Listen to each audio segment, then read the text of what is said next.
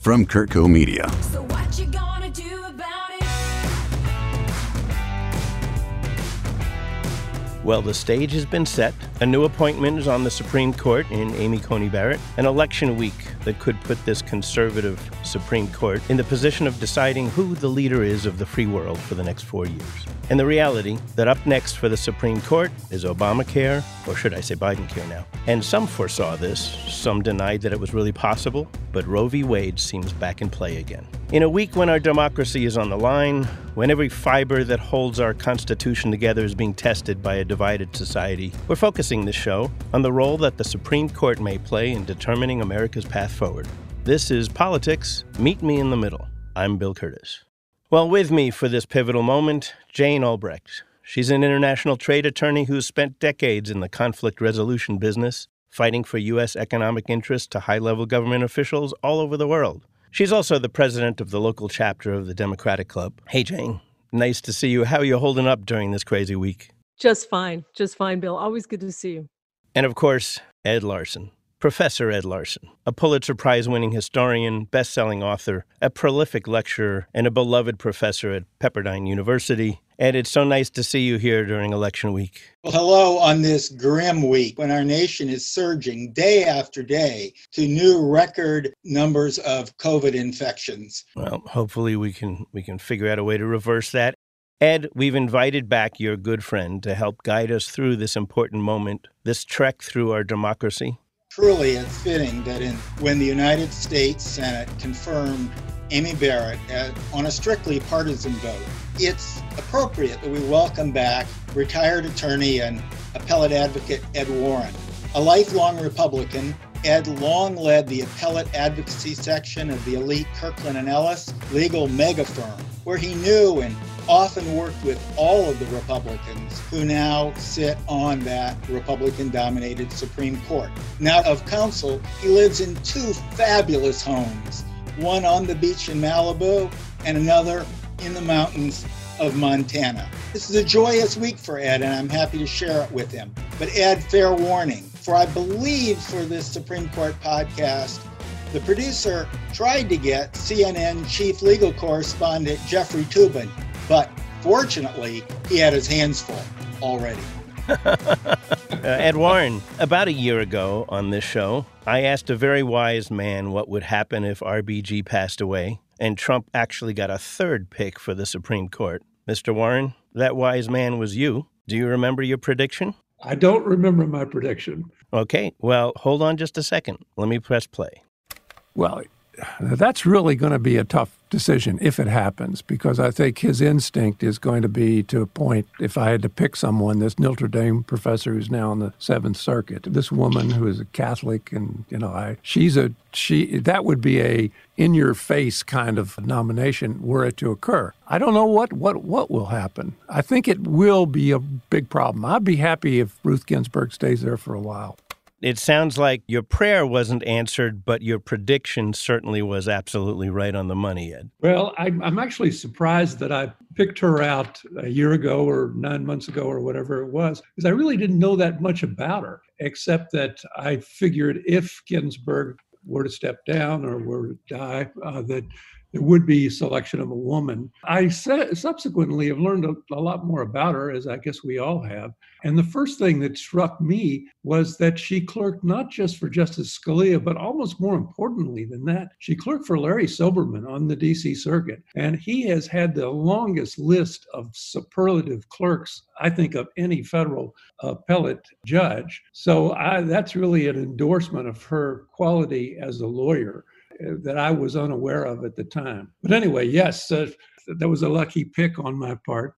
It seems that there are not a lot of people who are trying to impeach her for character or quality or education or her professionalism. It just it's the process and the timing that has caused such issues. Mr. Larson, regarding the possibility of this last minute RBG replacement nomination, I asked another wise man about a year ago if Democrats had found some way to stall or delay the vote if they could, and if McConnell would hesitate to be hypocritical given the GOP's Senate's refusal to confirm Garland in 2016, some nine months prior to the election.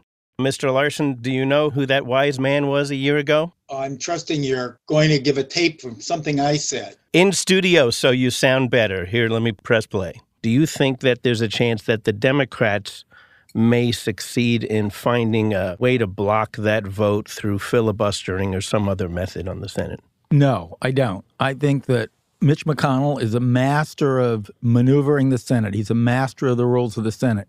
And just as he was able to keep a perfectly qualified judge from even getting a vote for a year in in the last year of the Obama administration, he won't follow that precedent. He's already said that he would run a judge through faster than a bat out of hell. Well, and welcome to a bat out of hell. Yeah, I guess he did just that. This is a record confirmation. No judge has ever been confirmed this fast in all of American history. And uh, the sad thing about it is not, as, as I agree with you, it's not about her qualifications or lack of qualifications, but I fear it further undercuts the institutional status of the Supreme Court because to the public, it's all partisanship. It's all political parties. And now we have six Republican judges and three Democratic judges. And that's not the way it was intended. That's not how the Supreme Court was intended to work.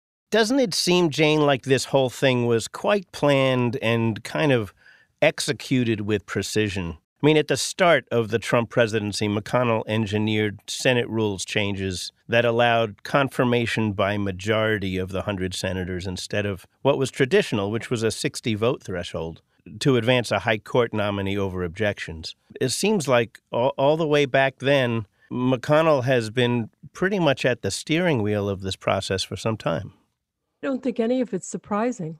They have the vote. The one answer President Trump gave at the first, I think it was the first debate, when when asked about it, he said, you know, elections have consequences. They have the votes. They can affirm her. When they made the perfect piece of nonsense rule that they wouldn't rule on Merrick Garland nine months before the election, that had everybody knew that was nonsense. It was about having the votes. It's about power. Ed Warren, just to, to revisit a year ago, you and I had a nice back and forth because you felt very strongly that the Supreme Court really wants to avoid the image of being rather partisan in their process. Do you still feel that way today? Yeah, I really do. I, and I think uh, the last year's worth of decisions confirm that because I think John Roberts is an institutional player before anything else. And I think what you're going to see, I'm, I'm not I'm not as disturbed about the direction of the court as some others are because I think John Roberts is going to try to keep the court away from highly polarizing decisions. And I think to the extent that he needs additional help apart from the three Democratic appointees, he's likely to get it probably first of all from Brett Kavanaugh, who is eh, himself an institutional player. Now, personally, I know Brett well enough to feel pretty confident in that judgment, but maybe I'll turn out to be wrong. This whole thing has an inevitability about it. And I think the Democrats can critic- should be criticizing themselves for the way in which they have played these judicial nominations. As Lindsey Graham has said repeatedly in these hearings, I voted for every one of these Democratic appointees. We had nonpartisan uh, confirmations for all of them. And when the Democrats wanted to get more people on the DC circuit, that they did away with the 60 vote rule for appellate judges, and once they they did that, and inevitably Trump was going to get Supreme Court nominations himself, they balkanized the vote so that there was going to be no Democratic votes, even for somebody like Neil Gorsuch, who I think is going to turn out to be a real wild card on the court. And that then the filibuster was taken away because the Republicans, as Jane said, had the vote. But you have to admit, Ed, that the Republicans have been publicly clear about why they're excited about these last three court appointees. They've been clear about this one with Amy Coney Barrett and why they wanted it to be before the election. That wise man said about a year ago on our show that the court really wants to avoid that. Actually, hold on, let me press play for a second. Everybody on the court wants to avoid the perception that the court is another legislature, that it's political, that it's predictable. That was you last year. And what I found interesting about that, because I love listening back to tapes and I'm very careful, and you're obviously extremely good at making sure that every sentence is precise, because you just said everyone on the court wants to avoid the perception that the court is political. I believe that. Yeah. And w- I realized that last year we didn't talk about the reality. We just talked about the perception. And certainly you have to admit that fellow Republicans are making it very clear that they believe the court is now partisan and will execute on their goals. I think perception depends upon the reality of what the court does and the way it handles uh, cases that come before it. I think there's a there's a real distance between what you hear in the press and what you see even Republican senators saying and the reality of the way the court views its job. Well, I think to pretend that the partisanship in the Senate has been primarily Democratic is not accurate at all. When you look at what happened during the Obama administration, the fact that so many judges w- were held up, this is why the filibuster was was lifted. And secondly, the refusal to do their constitutional duty to even move forward with the Merrick Garland thing. This is also packing the court and it's highly political. So to pretend that this was just a democratic thing is just not factually accurate. Okay, but Jane, you have to look at the last month or so and what Roberts accomplished by deadlocking this key election case, breaking away from the other four conservative justices and joining with the three liberals. He denied the Republicans the ability to block Pennsylvania's state court ruling that extended the deadline for delivery of in mail ballots by three days. And you could have heard a pin drop in Washington when they saw that Roberts did that. Yeah. So who are the who are the judges that um, that opposed that decision? Who are the justices? Well, there was a, it was opposed that four decision? Votes, but it was it, it was Roberts plus the three Democratic appointees. So name the justices that Oh, it was, were not it was in Kavanaugh and and Gorsuch and Thomas and Alito. two two Trump appointees, and now there will be another but, but, one. uh, but Ed's point, Jane, is that the court worked. It did work because Roberts sees himself as pretty much how Ed described the court in the past, which was that once appointed, often the judge's politics tends to fall away and they actually consider their obligation seriously.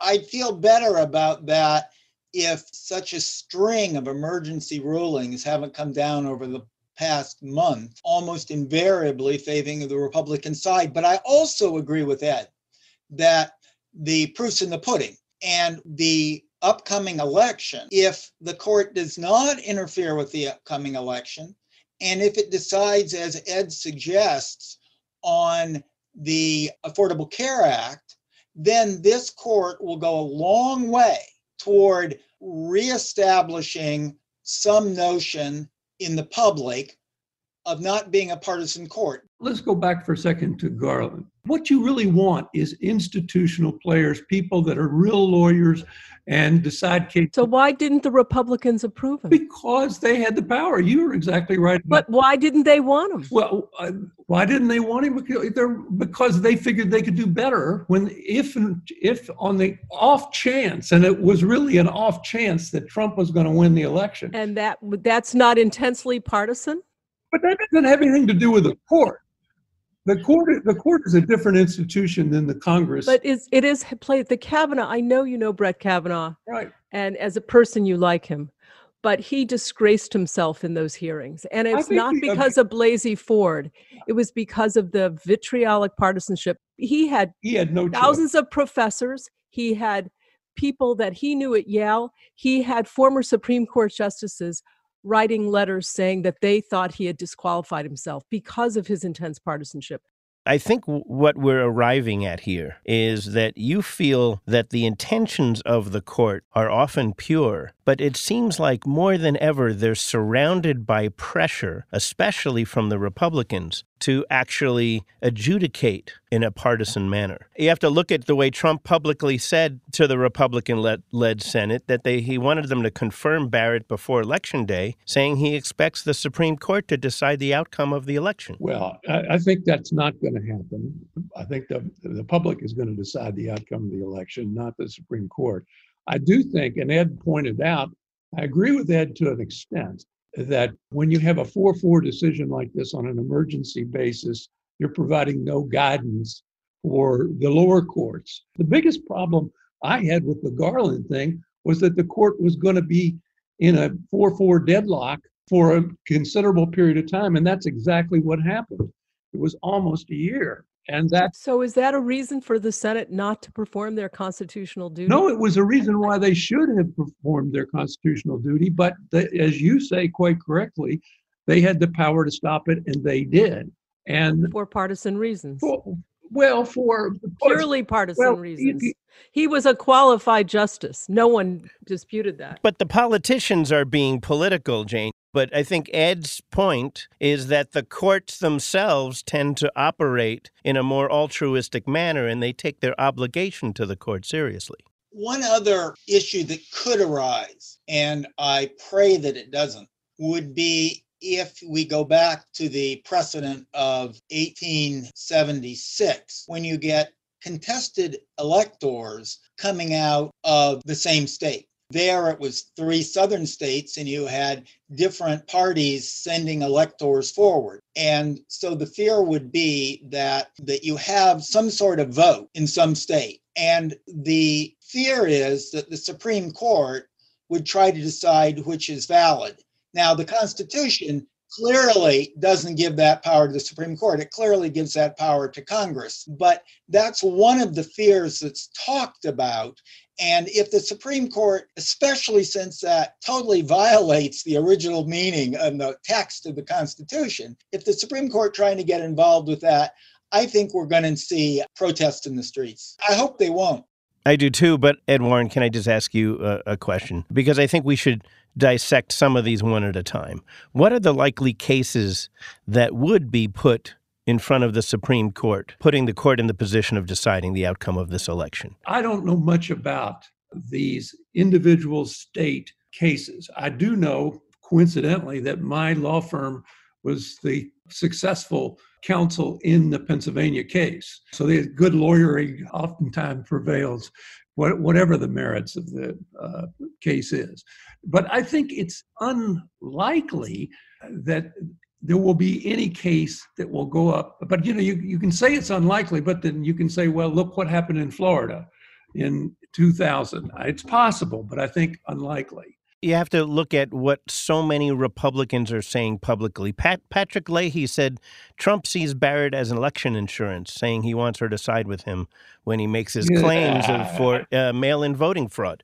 And so the court is going to be so afraid of having a repeat of the 2000 that they are going to steer clear of this to the maximum extent possible. I'm not saying that it's impossible that you could get one state situation, Florida or or some other state, Pennsylvania, let's say, where that's decisive and there's fraud and corruption and you know charges on both sides. It's possible, but I think unlikely. Just to remind our listeners what they're hearing, back in 2000, a conservative Supreme Court clinched Republican George Bush's victory over Democrat Al Gore with a 5 4 decision involving ballots in Florida. Remember, the, the hanging chads, I think, were most at issue. But remember, it was a little more split than you're suggesting, too, because Breyer was uncomfortable with what was going on in Florida. I think that justices appointed by Trump should recuse themselves, if nothing else, on the appearance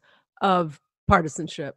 They're not going to do that, but that they should. Jane, you can hope, but that ain't going to happen. It's not going to happen, but it should if the court was really not going to be protecting its image and its partisan. Again, I'm not completely objective on this because I had just previously argued a case before the Florida Supreme Court and talk about a partisan court. And I think that perception pervaded what was going on in the Supreme Court ultimately because they felt like this was just some sort of one sided recounting of votes without re- any regard of equal protection principle. I've heard you say a number of times in previous shows. Uh, I do listen carefully to you because I learn a lot. Uh, actually, the states are not required to choose their electors through popular vote. They can do it in almost whatever form they want to. And you've made that pretty clear in past shows. So, what prevents them from doing that now? That is true, but it's not up to the Supreme Court to decide which electors are valid. So if you have, let's take, for example, North Carolina. So if you have Trump winning the popular vote narrowly, the legislature sending in one group of electors and the Secretary of State sending in another one, the Constitution clearly says it's up for the Congress to decide which of those are accepted and which isn't. Now, I'm hoping and praying that the Supreme Court won't get involved in that because if it does, its legitimacy is gone. I just want to repeat, though, what Ed Larson just said as close to verbatim as I can. He said, I'm hoping that the court doesn't involve themselves in these questions, because if it does, its legitimacy is gone. We'll be right back. On medicine, we're still practicing. Join Dr. Stephen Tabak and Bill Curtis for real conversations with the medical professionals who have their finger on the pulse of healthcare in the modern world. Available on all your favorite podcasting platforms. Produced by CurtCo Media.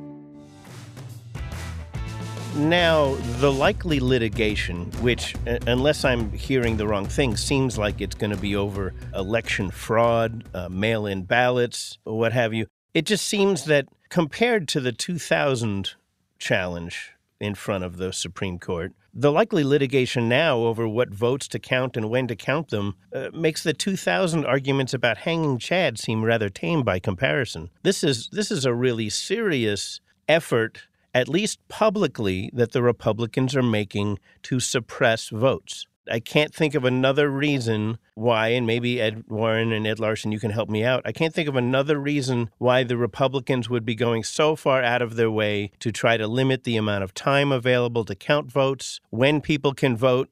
I don't think they're trying to limit the amount of time. I think what they're what, the argument is that this, the legislatures in the states have been clear, and then judges are expanding uh, in one way or another the requirements that are in contradiction to the, what the what the statutes uh, on a state by state basis provide. So that, I mean, it's partisan on both sides. We'll, we'll see. I I, th- I think the court is going to try to stay away from all this, though. I really do. And knowing that the Republican politicians have said publicly that Roberts sold out, it would seem that the president and Congress, who are responsible for nominating and confirming Supreme Court judges, are in fact at odds with the court's own obligation to neutrality and its obligation for fairness? I think they're two different things. I think the Supreme Court operates in a certain fashion and it really doesn't matter what the president and the Senate think. Jane, I bet you have something to say about this. Yeah, I think when you appoint justices for ideological reasons and not as genuinely excellent jurists, that alone is partisan. So I, I appreciate the the distinction you draw, Ed, and it's there, but I think that's why we are where we are. I think even the Federalist Society, which is having far too much influence in who the Republicans support, where they might not ask them certain litmus questions, there's no question that they're not going to support judges who have ruled certain ways in certain cases. And it's not just abortion, it's on gun rights, it's on on other elements of administrative law. It's very ideological. And with Kavanaugh, don't talk about the the nasty questions he was asked talked about his own behavior. He's intensely political. Ed trump has consistently said that the justices he appoints to the supreme court will vote to overturn roe v. Wade. Uh, in 2016, he said, If I appoint enough judges, overturning Roe will happen automatically. I completely disagree with that. I think, you know, first of all, let's go back a little bit. And, and I will say this I think, from the standpoint of the court's role, uh, the Roe versus Wade decision was a terrible decision. Not, because this is an issue that could have been, should have been, and would today have been resolved uh, by the political branches. And there would be some variation state by state, and, but abortions would be widely available and be just about where we are today. But instead, the court intervened and created a, a right that was not clearly present in the Constitution. And so we've had this ongoing partisan fight for years. Having said that, this decision is now 20, almost 50 years old. And it's been reaffirmed in Casey, which, if it was ever going to be overruled, that's when it would be overruled. Now, that, that's not to say, and there will be, and there are pending cases trying to nibble around the edges of that right. And I think some of those are going to succeed and some are not. One of the things that we love about the show is we put some really smart people on the show and had a smart person about a year ago in studio. I think you probably know who this was. And the question was if Trump gets another judge, which he just did, is Roe v. Wade settled law or would that decision be revisited or overturned? Can you guess what that smart guy had to say a year ago? Okay, go ahead and play it. It's been asked Is Roe v. Wade settled law? I believe yes, probably is the answer. The Supreme Court has overturned in the past a few very significant decisions. There's a very strong bias against overturning Supreme Court precedents, particularly interpreting the Constitution. I don't think Roe versus Wade is going to be overturned. Even if Trump gets another. Even if, pick. I was just going to say, that's exactly what I was going to say. Even if he gets another uh, a pick. So it seems, Ed, you still feel that way today. Jane, do you do you believe that to be the I case? honestly don't know. I think uh, Roe v. Wade has also has already been gutted in some respects, and I think mm. rather than having it overturned, it just will continue to be gutted. Let's move on to Obamacare or the Affordable Health Care Act. You know, a week from now, the Supreme Court is scheduled to hear oral arguments on the future of the Affordable Care Act. I think it was Chief Justice Roberts who cast the key vote, holding that the individual mandate was valid. It was considered a tax by, by Congress, right? That's how it passed? It was considered a tax by uh, John Roberts. Uh, the Congress really didn't consider it a tax. So that's part of what the debate is. And that's why Barrett said, boy, it was a real stretch to say this was a tax when uh, the statute itself didn't say it was a tax. And, and indeed, the legislative history, for what it's worth, was all pointing in the opposite direction. So now that the individual mandate has been eliminated, is there an Affordable Care Act? Yes. So, how do you expect this to go a week from now? Uh, Trump certainly said that he expects the Supreme Court will kill Obamacare. And he's wrong. Uh, because if, if you look at the court's precedent last term involving the consumer agency established uh, during the Obama administration, the appointment of the leader of that agency was attacked on constitutional grounds that only the president has the appointment power and Congress can't circumvent the Article 2 power of residing in the president to select heads of departments and offices and agencies. Uh, and so the issue came down to whether that statute was severable so that the statute could continue to operate and exist even if we strike down the selection criteria for the appointment of the head of the agency. The court said severable. Why do you think Trump has been saying, you know, I have a beautiful plan. It's a beautiful plan, best plan there's ever been. And uh, nobody has any idea what his plan looks like. Why do you why do you feel we're in that position? First of all, it is total, as Joe Biden would say, malarkey. I, I agree completely with with uh, Biden on that. You that use score. that term very well. I do think th- that there is broad, widespread, unanimous agreement on this pre-existing condition issue, so that if you were to amend the statute or write a new statute, that's something that there's widespread agreement about. And that's that's what happened when Obamacare was being debated. The Republicans were all on board on pre-existing conditions, and then at the last minute, basically the Democrats, Obama took it away, wrote the statute along with Nancy Pelosi, and it was then it was enacted on an, an entirely partisan basis. I mean, just by Democrats because they had the House and the Senate.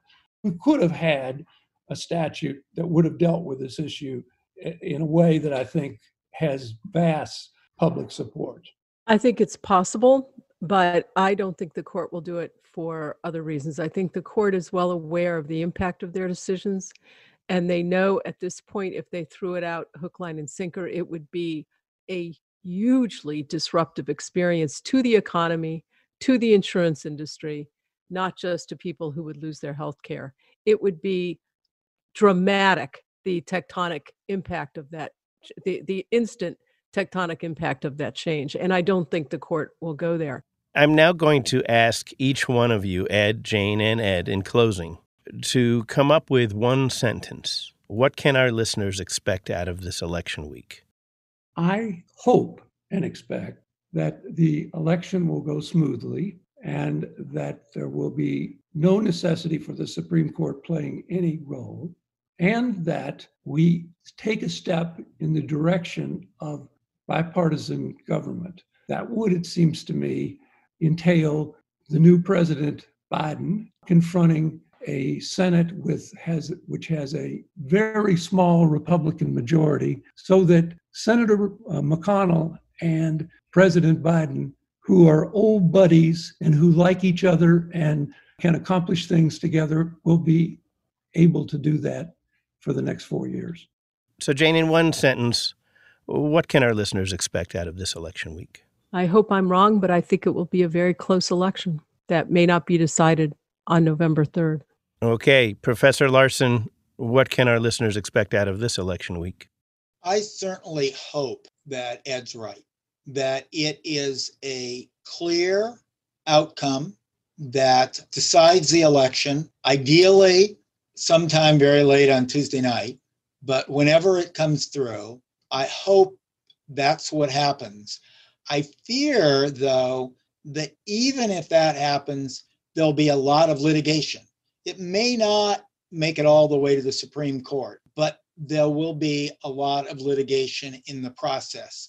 But I hope that despite this massive amount of litigation, observers, the American people, can look and say, yeah, I pretty well know what happened. That's how the people decided. And that outcome is then brought into reality with the sitting of a new Congress on January 3rd, and then the inauguration of a new president on January 20th. And on that basis, America can go forward. Well, there's a lot there. Thanks for that. You know, if you don't mind me throwing my hat in the ring, I think this is going to be a magical time when our country comes together in a peaceful way to restore its morals, take hold of its future, protect all of its citizens, and even re earn the world's respect. I can hope, can't I? That's what I think we're going to accomplish this week. I think it's what we can accomplish. The question is, will we? I think we will. Ed Larson and Jane Albrecht, thank you so much for this show. Certainly a dynamic discussion. Ed Warren, boy, I hope you'll you'll come back and join us again because it's always just a spectacular conversation. How can people follow you if they if they want to? Well, I, I can I can be reached at uh, and Ellis emails. Uh, that's about the only way I think. Well, that's it for us. Meet Me in the Middle is produced by AJ Mosley. It's edited by Brian Belansky. Mastering is by Steve Rickyberg. And our executive producer for this episode is Stuart Halpern. Music for Meet Me in the Middle is composed and performed by Celeste and Eric Dick. Please hit the subscribe button so you can easily find our next episode. We'll see you next week, everybody. And oh, yes, as soon as you can, Zoom with someone you disagreed with politically and give them a virtual hug. We'll see you next time.